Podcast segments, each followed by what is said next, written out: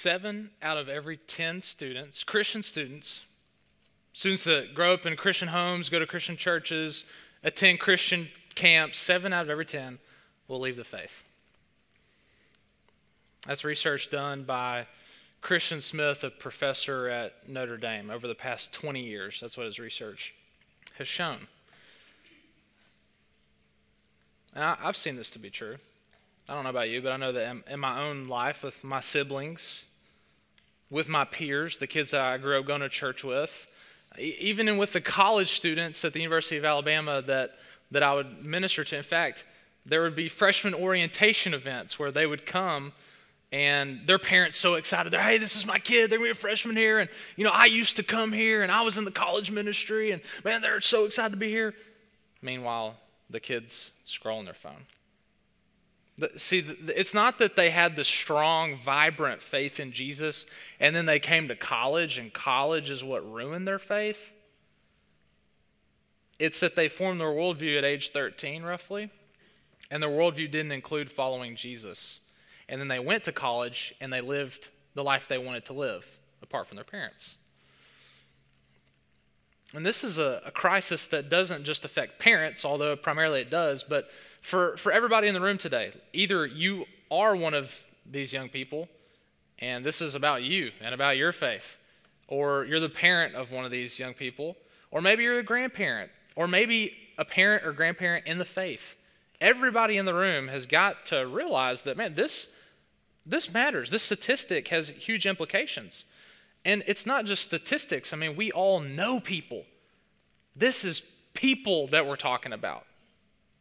Just think to yourself, think in your mind's eye who's a student, who's a young person that grew up in church and they no longer follow Jesus. How do you feel when you think about that person? Maybe it's somebody you care deeply about. How do you feel?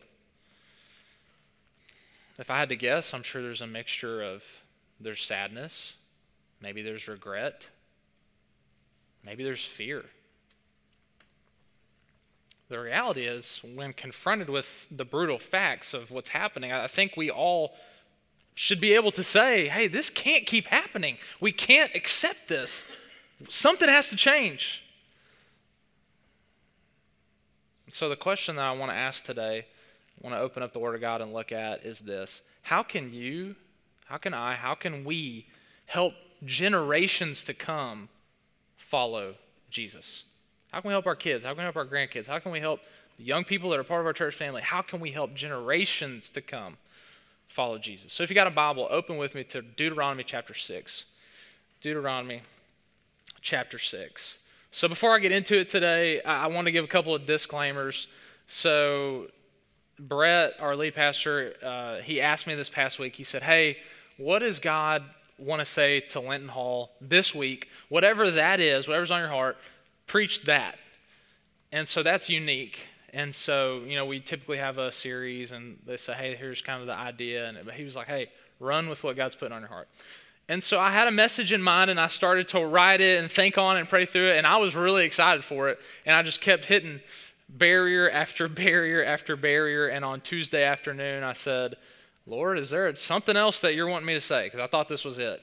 And within 10, 15 minutes, I had the outline written on this message. And the Holy Spirit just brought to my mind, oh, yeah, this is something that has to be talked about. And here's the reality I, I feel insecure to talk about this because I'm not a parent. So this is kind of awkward for me to say I'm passionate about this. And so that, to be more authoritative on the subject, I actually grew a mustache today. Um, in case you're wondering what's going on. No, I'm kidding. We dressed up as as uh, Buttercup and uh, the Dread Pirate Roberts last night, and our dog was the rodent of unusual size. So. Um, but, anyways, yeah, so I, just, I want you to know that my heart behind this is to help you. I want to encourage you, I want to equip you. And if you're a young person here, I, I want you to really consider where you're headed and, and what you believe. And so I'm direct and I can be pretty intense at times when I put on my preacher's hat. And so um, I just want you to know up front that I intend to be gracious. I intend for if you've if you've screwed up parenting, today's a fresh start. You can start. You can change. I want you to feel like God wants and is willing to help you change. And we're here to help. Okay? All right, with that being said, Deuteronomy chapter 6. So, what, what is the context? What's happening here? So, Deuteronomy is basically a farewell address from Moses to this new generation of Israelites who are about to enter the promised land. Okay, so if you don't know the story, God wanted to bless all the peoples on planet Earth. And so he chose one people that would reflect his character and would bring you know, his love to the world. And so that's Israel. That's the Israelites, the Jewish people. They're in slavery in Egypt. God frees them, and he's trying to get them to this land that he's promised to give them. It's filled with milk and honey, awesome place.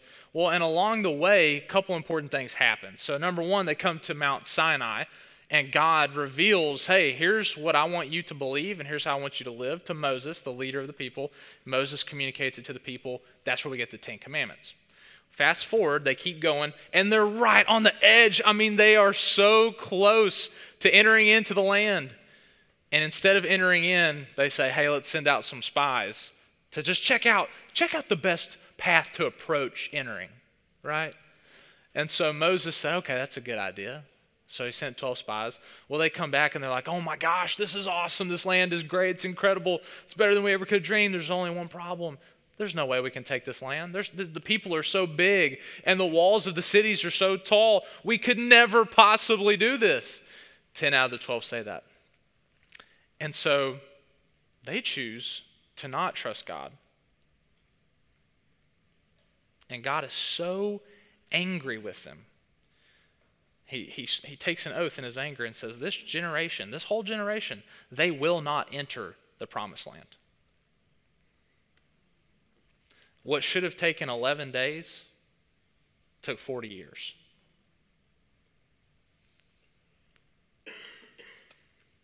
The whole generation, 38 years, wandering in the desert. They die off. Moses is left. He's about to die. And before he passes on leadership to his apprentice Joshua, before the people, this new generation that were kids, now become older, and they're about to take the land, before, just as they're about to go into the land, Moses gives his farewell address.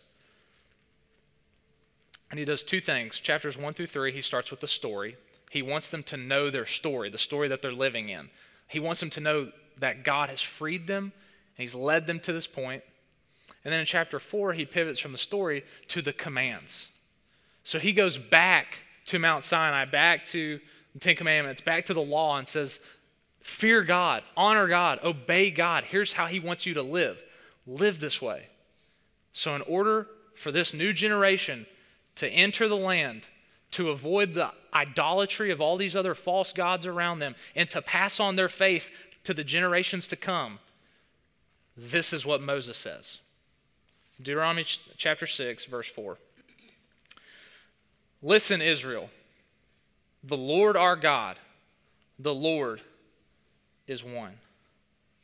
So Moses started by telling Israel to listen and respond to the certain truth that the Lord God is their God and He's one.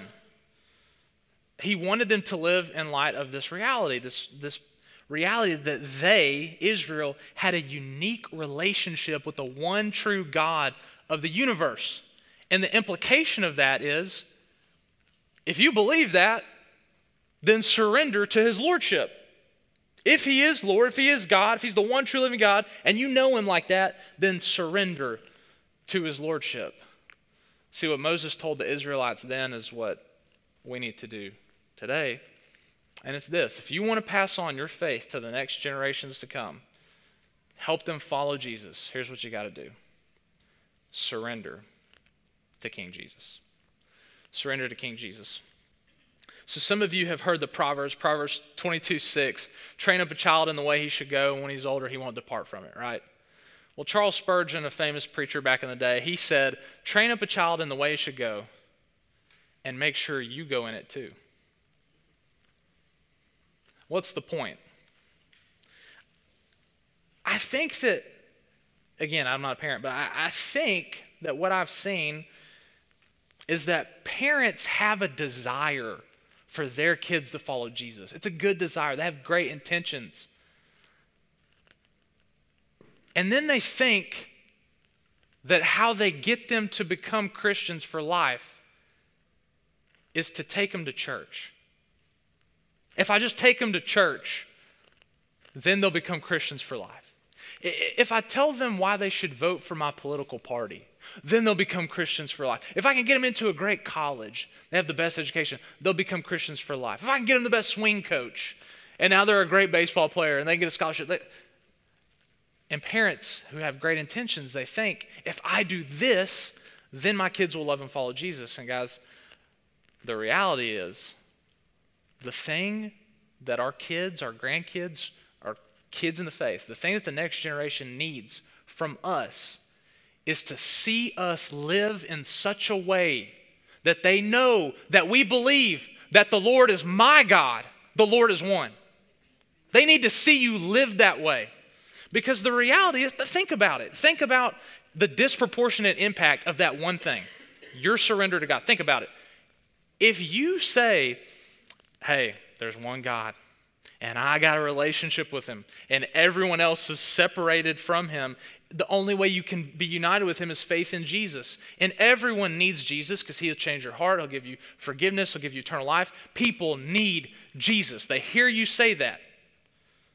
And then Monday through Saturday, they see you treat people with anger, they see you get drunk. They see you live as Lord of your life. You're on the throne. You call the shots. If they see that, it doesn't matter what you say. You know what they'll call you? A hypocrite. You know this to be true. You've seen this to be true. The thing that matters most is that you live a surrendered life. And even if maybe you don't live like a really hypocritical life. Maybe you're thinking, well, Preston, ah, okay, maybe that's true. But but I don't I'm not a big hypocrite. I don't I don't live this big hypocritical life. So maybe for me this isn't the most important thing. And, and I would say, even you who don't, you're not a big hypocrite, I still think that this is probably the most important thing. Why? Because your surrender sets the ceiling for your kids.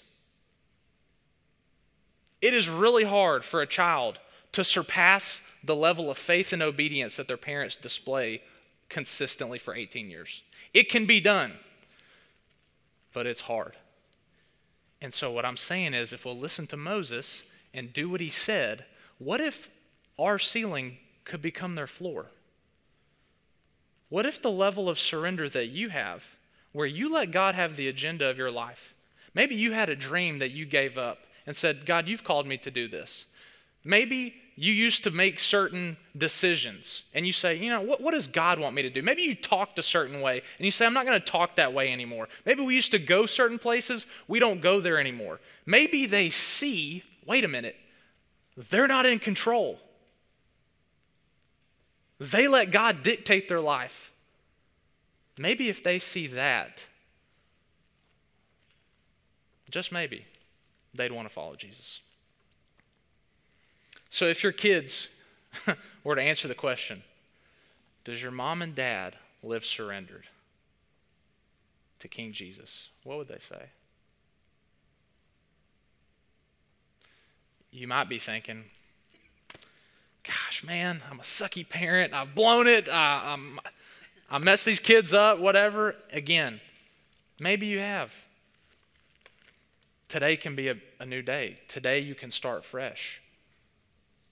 You're not done. It's not too late. Whatever lies the enemy will tell you about it, your surrender now can still impact your kids and grandkids. But we've got to surrender to King Jesus. So Moses started by telling this new generation going into the land listen, you've got to believe and live in light of this reality. The Lord is our God, the Lord is one. And then Moses continued. Verse 5. Love the Lord your God with all your heart, with all your soul, and with all your strength. So Moses pivots from, hey, listen, to love. Love God. And he didn't just say, hey, love God a little bit. No, he said, love God with all, with everything, with every fiber of your being.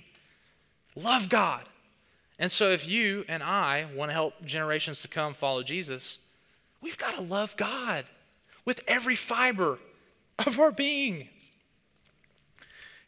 Have you ever seen a family that loves a certain university?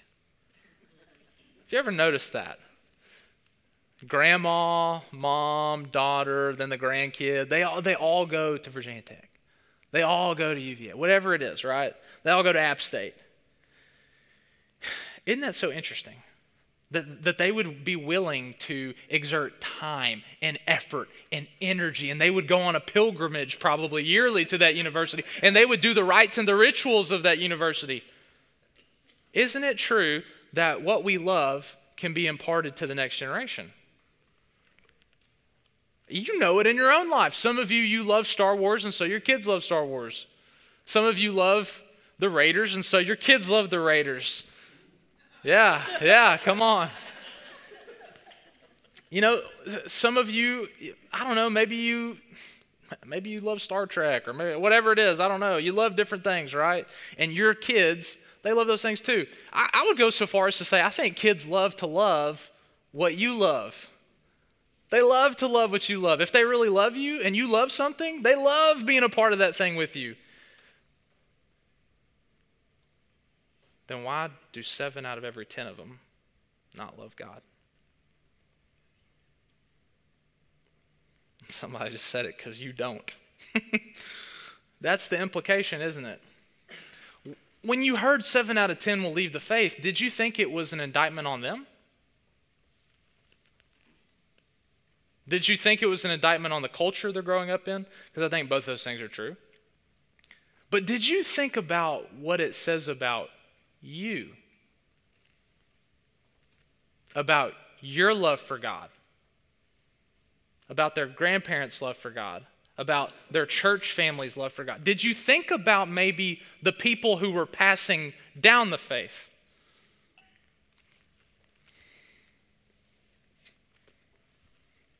If your kids could ask you, man, do your, do your mom and dad, do your grandparents, do they love God with every fiber of their being? What would they say? Not that you're perfect, I'm not saying that. But, but would they say, would they point to things and say, Yes, I know that because they read the Bible every morning at the coffee table?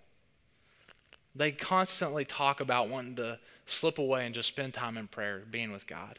Maybe it's they hear you in the midst of a hard relational circumstance, financial circumstance, and they hear you speak in a way where you, you trust that God's going to come through for you. Maybe it's that you live life. They say, man, I know that they love God. Why? Because they're with God's people all the time. They don't do life alone, they're with the family of God. Whatever it is, would they be able to say, man, my mom, dad, my grandparents, they love God with every fiber of their being? So Moses started by saying, Hey, you got to listen to this truth. And he says, You've got to love God with everything. And then he continued, verse 6. These words that I'm giving you today are to be in your heart. Repeat them to your children. Talk about them when you sit in your house and when you walk along the road, when you lie down and when you get up. Bind them as a sign on your hand and let them be a symbol on your forehead. Write them on the doorposts of your house and on your city gates. See, Moses told the Israelite adults that they had to have God's word on their heart, they had to talk about it with their kids constantly, and they had to display it where it could be seen. Barna, a Christian research group, says that Gen Z is the first truly post Christian generation in the West. Raise your hand if you're 10 to 25. Raise your hand. Gen Z, represent all the Gen Z people over here. Okay, a couple over here. Okay, all right. Last service, it was all front row, back row, Gen Z. It was really strange. But um, Gen Z, okay, 10 to 25. They're not millennials, okay? I've, I've done this before. That, may, that frustrates me so much, but I'm a millennial. Um, so they have found that 4% of Gen Z young adults have a biblical worldview. And you might be wondering, well, what's a biblical worldview? What does that even mean? So if you're Gen Z, think about how you think about these things. What do you believe about the origin of the universe? What do you believe about the destiny of the universe? What do you believe about what it means to be human? About your purpose? About morality, right or wrong? What you believe about those things, it makes up your worldview. It's what you actually believe about reality. And the reality is that you're constantly being discipled in all of those areas. You don't even realize it. When you sing certain songs, when you watch certain YouTube videos, certain TikToks, when you're on Instagram scrolling, when you listen to that influencer, you're constantly being discipled in what to believe. 4% have a biblical worldview. And part of that's on Gen Z people, all millennial people, younger people, whatever. Gen A for even younger than 10. But part of that's on parents. And so I would say it like this um, Parents, you can outsource a professional teaching your kid math. Maybe you hire a math tutor. You, you can outsource and hire a professional to teach your kid how to throw a football. But you can't outsource teaching your kids the Word of God. You have to say, I am primarily responsible. I own this. I'm my kid's disciple maker. I'm the children's minister. I'm their youth minister. I'm their Bible teacher. Carrie, she was here in the first service. She's our children's minister. Carrie gets your kids, gets your grandkids one hour out of 168 in a week. If you come every week, which you don't. one hour out of 160. Could you imagine? Like th- the unconscious thought is, well, we go to church so our kids can learn God's word from their children's minister, youth minister. I won't even bring up the statistics on the biblical worldview of the children's ministers and youth ministers. But let's just take it from the time perspective. Just from the time perspective, if you moved your body for one hour a week, what would that do to your body? If you had your kids go to school and learn one hour a week, what would that do to their mind? If you thought, man, my kids minister, my youth minister, they're going to teach them God's word. You're crazy. You have to own it. So here's what we got to do. If we want to pass our faith on for generations to come in Jesus, we've got to obsessively, obsessively teach them God's word. It's got to be intentional, it's got to be all the time. So if your kids ask, we're, we're asked the question, does your mom and dad, do, they, do your grandparents, does, does your church family, do they obsessively teach you God's word? How would they respond? Would they, what would they point to to say yes, and, and here's, here's how they do it? You know, maybe, maybe it's you carve out time. You say, you know what? Life's busy, there's never going to be a good time, but we're so committed to this Monday nights, this is our family worship time. We're going to read the Bible together. We're going to pray. We're going to sing songs. We're going to pull up YouTube videos and sing some kids' worship songs. Whatever it looks like. Maybe you carve out time. Maybe, and, or, you just weave it in throughout what you're already doing. So instead of just waking up and going to bed and eating a meal at the table and driving in the car, maybe you do all that same stuff, but now you bring your faith into it. And now you talk about what God's teaching you. Now you ask them what they're learning about God. Now you share scripture. Whatever it is, you just start to weave that in to your everyday stuff. Maybe for some of you, you start to post scriptures throughout your home, on your car, on the mailbox, on the door outside. Maybe you get a, a, a t shirt that has scripture. Maybe you get a tattoo. There you go. I gave you permission. Um, we went to a life group Thursday night at Sean and Lindsay Sampson's house, and they just moved into this new house. And I loved it because we walked in and it's like three floor, you know, townhouse. When people say a house, I'm used to like a house house, you know, like the South. That's what you, you have houses uh, or apartments, but every, you know, there's just townhouses. I'm still it's still a weird thing to me. But we walked in and every level, every room, there was Bible verses. I loved it. It was so cool to see that. And I got kind of convicted because, you know, Meg and I, I mean, we haven't, we're in an apartment and we've only got one scripture posted. And I thought to myself, we need, we need to build this out. We need to have more scripture where we can see it. But you know the one scripture that we have in our house? Take a guess. What, what do you think it is? Oh, Joshua 24, 14, I think. As for me and my house will serve the Lord. That's a good guess. That is a really good guess. That is not it. It's this passage. It's Deuteronomy 6, 4 through 9. How do you think about your home? what do you think it, it's actually going to take for your home to become that kind of place? Uh, you got to get clarity on it. And that's just stating it. That's not even doing the work to do it. You know what I'm saying? This is hard. Y'all, y'all know better than me how hard it is with the whirlwind of life going on. Now you're saying, oh, in the midst of this, I got to surrender my decisions to God and I got to love God more than this other stuff and I, I got to obsessively teach. How, Preston, we know you're not a parent because you're telling us to do all this stuff.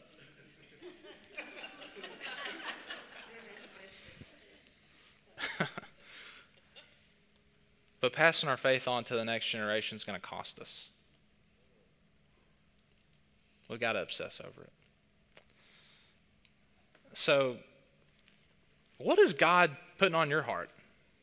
What are you hearing from the Holy Spirit? It might not even have been something I said. But when you read these verses and when you think about applying them to your life, what are you going to do? How are you going to respond? We cannot accept seven out of 10 leaving the faith. Something's got to change. Somebody's got to change. We've got to change. Write two words down. I will. On your journal, pull out your phone, make a note. Just write down those two words. I will, and then fill in that blank. Something simple. Uh, not like a 15 point plan, just like one thing. Very concrete and actionable. I, I don't want like a theological treatise on your opinion of discipling your kids. And no, I just want like this week, I'm going to bring up what the sermon was about at lunch. Something like that. Something that simple. So I'm going to give you a minute or two to make your own plan in response to what God wants you to do.